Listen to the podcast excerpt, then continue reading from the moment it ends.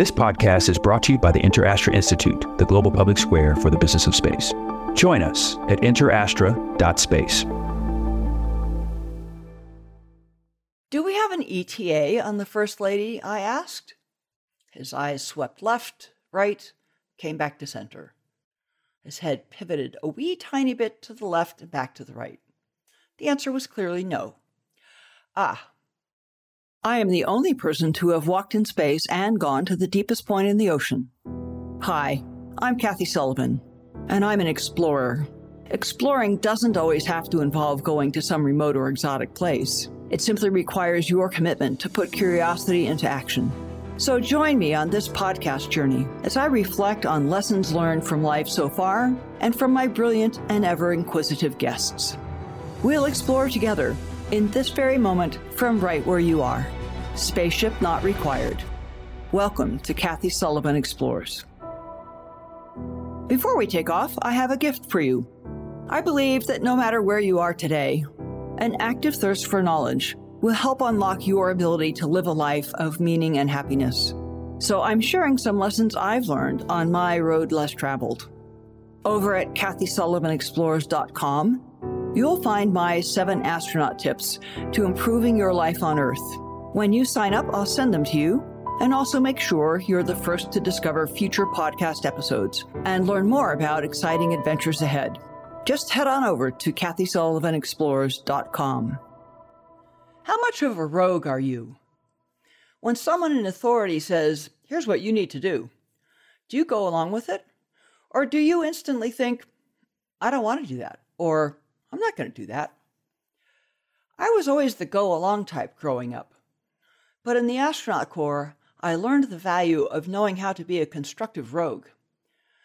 To put it another way, I became quite adept at reframing a situation so that I saw possibilities beyond the ones initially presented and could help the people around me pivot to those new possibilities. I picked up a couple of one liners from my fellow astronauts that helped me do this. One was, Well, that's the wrong answer. And the other was, Yes, but that's not my problem. My most memorable use of these came late one night down at the Kennedy Space Center as a crowd of VIPs waited for a very special space shuttle launch. The date was July 20, 1999, and the occasion was the launch of the first shuttle mission to be commanded by a woman, Air Force Colonel Eileen Collins. Eileen, the first woman selected as a shuttle pilot astronaut, was leading a crew of five, whose primary mission was to deploy the third of NASA's large space observatories, the Chandra X ray telescope. Needless to say, this was a very big deal. Both a great and well deserved famous first for Eileen, and also a huge opportunity for NASA to inspire women in science engineering and, not incidentally, garner some good press. The agency laid on a lavish slate of pre launch media and VIP events, which will be capped off by a visit from the then First Lady of the United States, Hillary Rodham Clinton. The agency's guest list included an eye watering number of A-listers, among them presidential daughter Chelsea Clinton, National Public Radio correspondent Nina Totenberg, aviator Wally Funk from the Mercury 13 group of would be astronauts, and several World War II veterans from the Women's Army Air Corps. I was there too, along with my most space crazy book club pal, Kathy. She spells hers with a C on the front and an E on the end, by the way. After a day filled with tours of the Space Center, briefings by various NASA officials, and panel discussions featuring accomplished women, NASA loaded all of us VIP guests onto buses and took us out to the Apollo Saturn V Center. This immense building, located on the edge of the Banana River, was where we would watch the launch. The Saturn V Center was the primo viewing site for shuttle launches, and I bet it is for SpaceX launches nowadays. You're as close to the pad as anybody is allowed to be for a launch, two miles away, which is just outside the so called blast danger area, meaning just beyond where pieces of shrapnel might hit if the rocket explodes. And you've got a beautiful clear view of the pad across the scenic river. I guessed that the First Lady would watch the launch from the rooftop terrace, while we all would be in the large patio and lawn area on the ground level. Loudspeakers throughout the site broadcast the launch control center and crew voice loops so that guests could follow the countdown's progress. We whiled away a few hours mingling over refreshments, gawking at the 363 foot long Saturn V rocket hanging over our heads, a real surplus rocket, by the way, not a model, and checking out the various exhibits.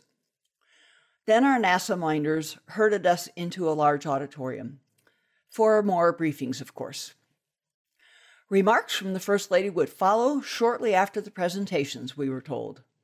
Launch was about an hour away at this point. As the final NASA briefer was wrapping up, a trio of clean shaven, dark suited men, each sporting a crew cut and earbuds, came into the room and quietly positioned themselves at each of the two entrances and down near center stage.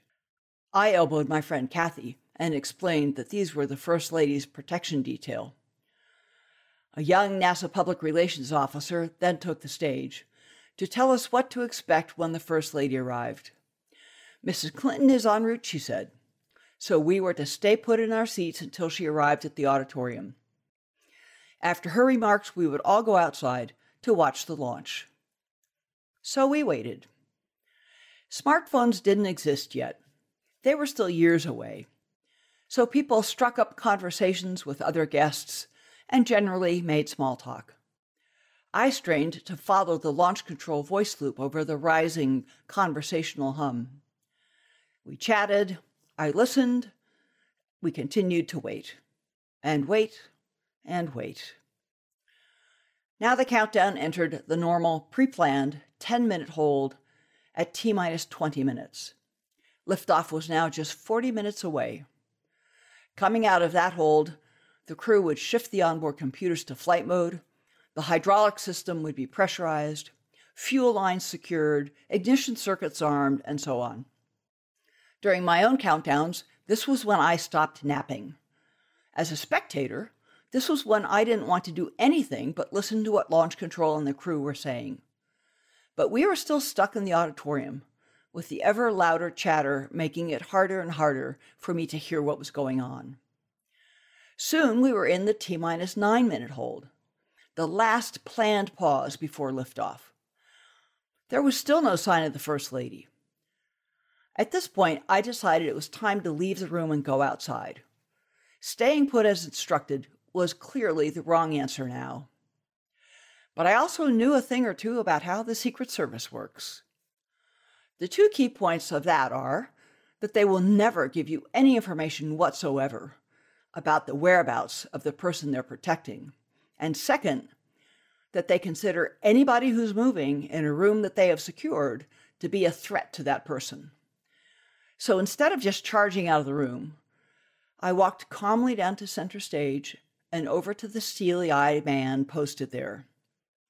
His suit jacket was unbuttoned, as they always are with the Secret Service, so the agents can get to their weapons more quickly, and his eyes were constantly sweeping the room, also as always.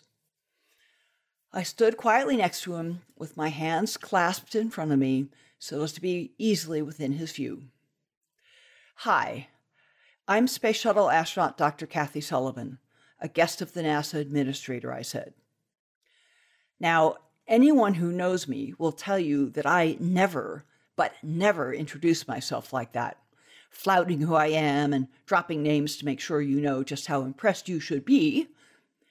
But I had a higher purpose that evening, and establishing myself with this agent as a trusted person of some authority was the essential first step towards achieving that purpose. Do we have an ETA on the First Lady? I asked. His eyes swept left, right, came back to center. His head pivoted a wee tiny bit to the left and back to the right. The answer was clearly no. Ah. So have you locked down this room? Eyes left, right, back to center, head left, right, no. So, if I were to walk out that door over there, I said, pointing to the door that led out to the patio, you wouldn't have a problem with that. I sweep left, right, back to center, tiny head move left to right. No. Great. Then I'm going outside to monitor the final minutes of the countdown. With that, I began walking slowly towards the aforementioned door and beckoned to my friend Kathy for her to come along. She arose calmly from her seat, made her way along the row, down to the stage area, and past the same steely eyed Secret Service agent over to me. Kathy's movement caught Sally Ride's eye. Realizing in a flash what we were doing, she got up and came down to join us. It quickly dawned on the rest of the audience that veteran astronauts Kathy Sullivan and Sally Ride undoubtedly knew what they were doing, and they should probably follow us. They rose as if one to do just that. Well, one or two people leaving the auditorium had not distressed the young NASA public relations officer, but seeing the whole audience evacuating freaked her out completely. NASA would be horribly embarrassed if the First Lady walked into an empty room and I bet she reckoned she'd be fired. She begged me to stay in the room and help her turn the crowd around. I had no intention of doing that, of course. The First Lady's delay and the mass evacuation were not my problems. But I sympathized with her panic. Come on, calm down, I said. Here's what's going to happen. It will be so close to launch when her plane lands that her team will tell her they need to go directly to her secure viewing area. They will assure her that you've given her deep regrets to us, and she will never know the room was empty. Things turned out just as I predicted. The First Lady was rushed to the rooftop when she finally got to the Saturn V Center, arriving just in time to hear that the launch was scrubbed.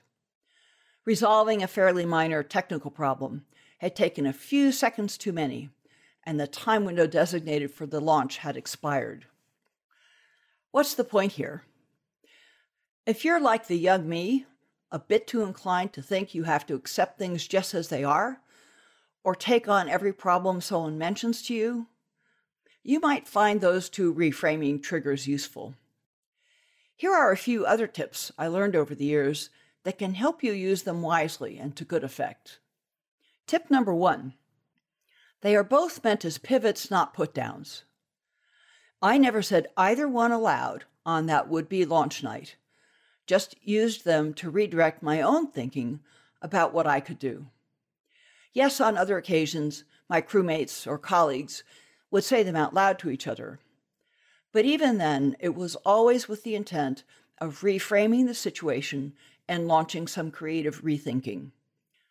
The big lesson here is that your body language, tone, and eye contact will determine whether your colleagues or counterparts take them as constructive prompts or feel they are put downs. Tip number two may be of particular value to the women listening today. Presenting your well earned credentials to establish your standing is not bragging, it's telling the truth about yourself. Hypervigilant Secret Service agents are not the only folks who scan their surroundings to spot persons of interest. Everybody does. In any room full of people, everyone is asking themselves subconsciously who matters to them and who can be trusted. Sadly, even today, many men scanning the crowd will presume that none of the women could possibly matter to them. Don't rely on someone else to set them straight. Wear your credentials proudly and deploy them with confidence to ensure your position and capabilities are recognized and valued properly. Never let someone discount or diminish them, or you. So, when will you be the useful rogue in the room and use one of these triggers to change a situation for the better? Thanks so much for joining me on today's mission. For more solo shows and deep dives with incredible guests, along with all the ways to get the podcast and much more, head over to interastra.com.